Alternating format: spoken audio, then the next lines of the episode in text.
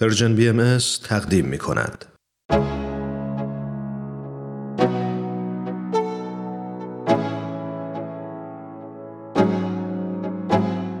دوستان عزیز امروز در برنامه سخنرانی با سومین بخش از سخنرانی آقای دکتر نادر سعیدی نویسنده استاد جامعه شناسی و محقق برجسته در خدمتتون هستم آقای دکتر این سخنرانی رو در 29 مین کنفرانس انجمن دوستداران فرهنگ ایرانی در سال 2019 ایراد کردند.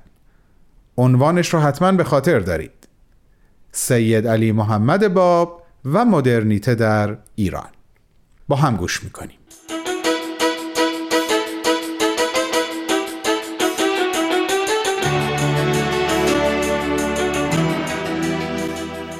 در اثر دیگری که ناشناخته هست حضرت باب زن و من را با یک سمبولیزم دیگری مورد بررسی قرار میدن. بر اساس قواعد عربی.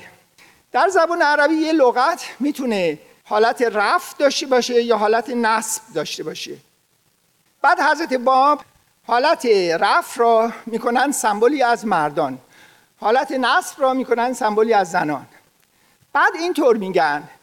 می‌گویند که خداوند در کتاب خودش منظورشون قرآن هست. خداوند در کتاب خودش هم رفت و هم نصب را به خودش نسبت داده. یعنی شما وقتی قرآن را می‌خونید جایی که اسم خدا میاد گاهی به شکل رفت هست گاهی به شکل نصب هست. تقریبا مساویه. مثل می‌زنم براتون.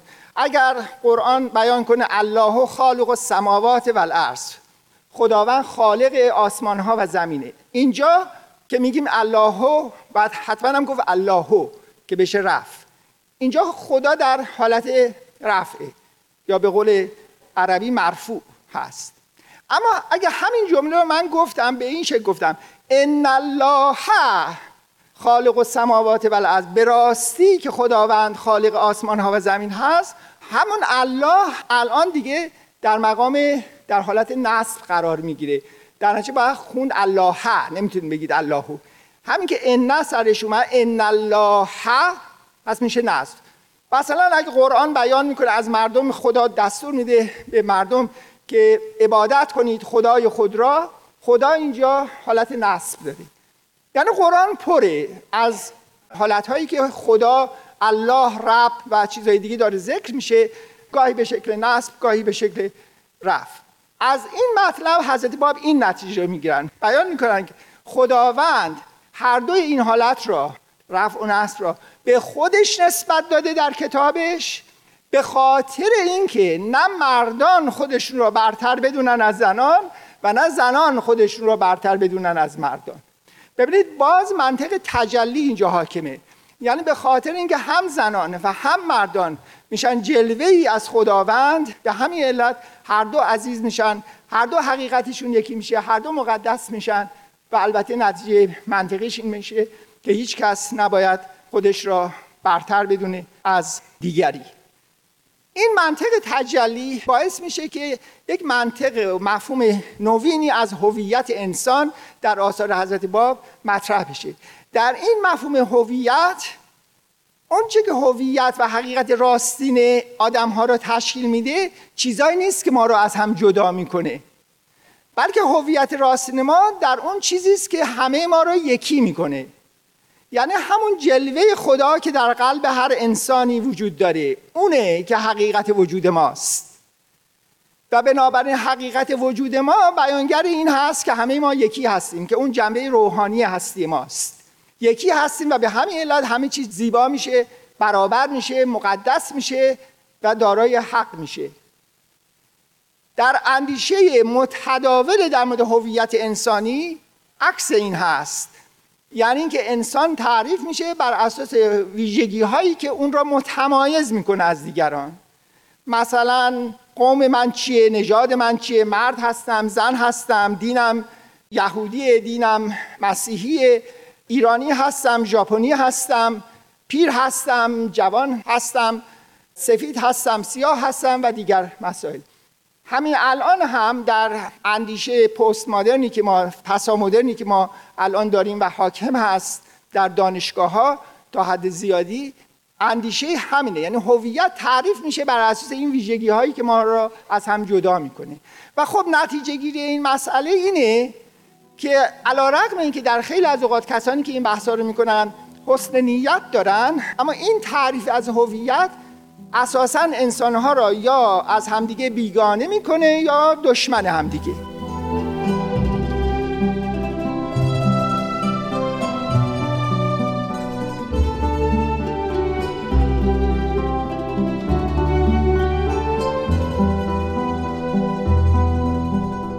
عزیزان شنونده شما به بخش های از سخنرانی آقای دکتر نادر سعیدی گوش می‌کنین که در 29 مین کنفرانس انجمن دوستداران فرهنگ ایرانی در سال 2019 ایراد کردند. این سخنرانی همونطور که عرض کردم عنوانش سید علی محمد باب و مدرنیته در ایران هست. بعد از لحظاتی کوتاه صحبت‌های آقای دکتر رو پی می‌گیریم. با ما باشید.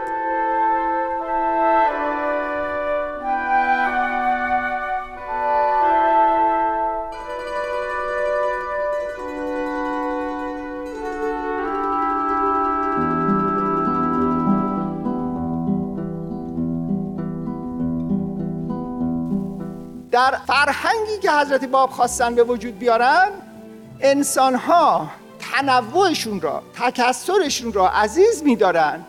اما حقیقت و هویت راستین خودشون را اون نمی‌بینن.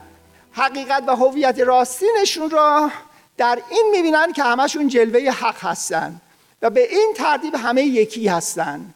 و در چارچوب این وحدت هست که اون وقت اون کسرت ها هم زیبا میشن.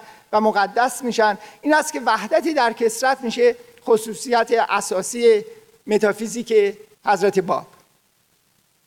بنابراین گرامی شدن انسان این پدیداری است که مقتضای ضروری این منطق نوین است که در آثار حضرت باب و بعدا در کمال خودش در آثار حضرت بهاءالله داره مطرح میشه.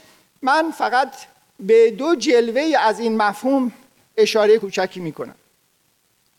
اولین مفهومی که می‌خوام ذکر کنم این است که حضرت باب مفهوم معجزه را از صحنه مباحث دینی حذف می‌کنن از نظر حضرت باب وسواس به معجزه به عنوان آنچه که دلیل حقانیت یک پیامبر هست. این کاملا نفی میشه. و بالعکس به جای اون کلام کلمه سخن اندیشه جایگزین میشه.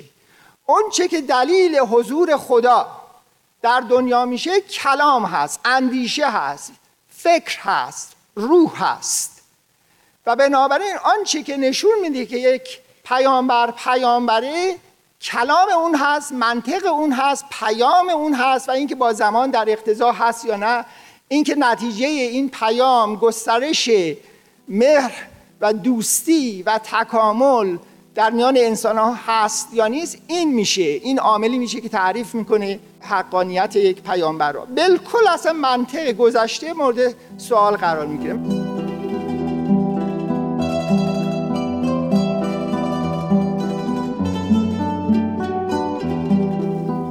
حضرت باب اومدن این مفهوم معجزه را کاری کردن در بیان فارسی ایشون حرام می‌کنن که بابیان معجزه نسبت بدن به حضرت باب. فمن من یروی معجزتا غیر الآیات لا صحت لها. در بیان فارسی که گاهگاهی موجود هست به جای این صحت حجت نوشته شده ولی غلطه. در نسخه اصلی که به خط کاتب حضرت باب هست فلا صحت یعنی هر کس روایت کنه معجزه غیر از آیات غیر از کلمات به حضرت باب هیچ صحتی نداره هیچ حقیقتی نداره یعنی به جای اینکه حضرت باب تشویق کنن که مردم بیان معجزه براشون بتراشن تحریم می‌کنن روایت معجزه در حق ایشون. ایشون می‌خواستن انسان ها زلیل و خار نشن. و البته این مفهوم که کلمه میشه دلیل حقانیت یک پیامبر؟ به این معنی است که انسان ها تعریف جدید میشن. انسان ها توسط هوشیاریشون دارن تعریف میشن. به عنوان موجوداتی که می‌توانند بیاندیشند. باید کلام الهی را بخوانند بشنوند در موردش بیاندیشن تعمل کنند و بر اساس اون تعمل اون وقت آزادانه دست به تصمیم بذارن که آیا می‌خوان بهش اعتقاد داشته باشن یا نداشته باشند ظهور انسان به عنوان انسان به عنوان اندیشه مقتضای این مفهوم جدید از معجزه و حجت و این گونه مسائل میشه. عامل دیگری که در ارتباط با همین هست نفی مطلق دستگاه آخوند و کشیش در آثار حضرت باب هست. و علتش هم همون منطق تجلی است. به خاطر منطق تجلی دیگه همه انسان ها وظیفه دارن می توانند و وظیفه دارن که مستقیما بیاندیشند در مورد مفاهیم روحانی و ارتباط مستقیم داشته باشن با کتاب آسمانی. به عنوان مثال در بیان فارسی حضرت باب حرام می‌کنن بالا رفتن از منبر. رو بالای منبر رفتن حرامه و درش ذکر می‌کنن اینکه یک نفر بره بالای منبر از اونجا موعظه کنه برای کسانی که اون پایین گرفتن نشستن. می‌فهمه این خلاف ستیز داره با وقار انسان ها با مقام انسان ها و بالعکس بیان می‌کنن که همه آدم ها باید مستقیما خودشون برن و کلام الهی را مطالعه کنن و تصمیم گیری کنن. نه اینکه برن به این آقا یا با اون کشیش و از طریق اینا سوال کنن که آیا این نهزت یا این حرف درست هست یا نیست. کتاب بیان فارسی نماز جماعت را تحریم می‌کنه. نماز فقط باید فردی باشه. حضرت باب علتش رو این بیان می‌کنند. می‌گویند نماز جماعت یعنی آدم ها اقتدا می‌کنن به اون رهبر برای ارتباط با خدا. و بیان می‌کنن این تنها در زمانی درسته که اون آدم قلبش نزدیکتر باشه به خدا. در اون صورت این کار درسته. بعد حضرت باب بیان می‌کنن اما جز خدا هیچ کس نمی‌دونه قلب مردم را. و بنابراین هیچ کس نمی‌دونه چه کسی به خدا نزدیکتره. و به همین دلیل تحریم می‌کنن نماز جماعت را نماز رو باید به طور فردی خوند. تنها در نماز برای مردگان هست که اجازه میدن برای احترام ولی اونم هیچ کس نباید جلو بیسته. همه در صفهای مساوی باید بیستن برای احترام. حالا بحث های گوناگونی که حضرت باب کردن در بیان فارسی که فرصت نیست برای بحثش که می‌خوان فرهنگ بابی تبدیل نشه به فرهنگی که علوم فقهی این علوم گوناگونی که آخوندها خلقش کردن و اون شد تعریف علم و دانش اصلا نمی‌خوان اینها به وجود بیاد و تدریس اینطور چیزها رو تحریم می‌کنن در فرهنگ بابی. اصلا مبنای این این منطق را بالکل در هم میشکن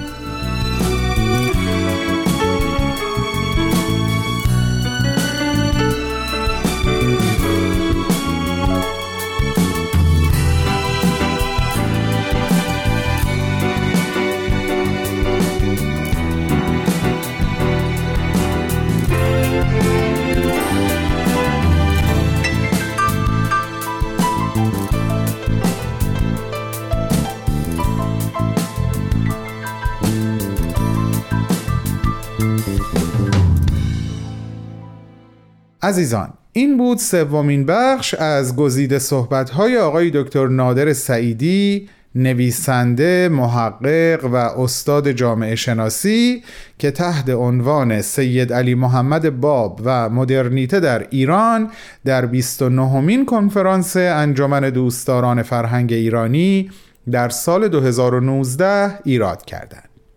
از شما دعوت می‌کنم شنبه هفته آینده ما رو همراهی کنین برای شنیدن چهارمین بخش از صحبتهای ایشون.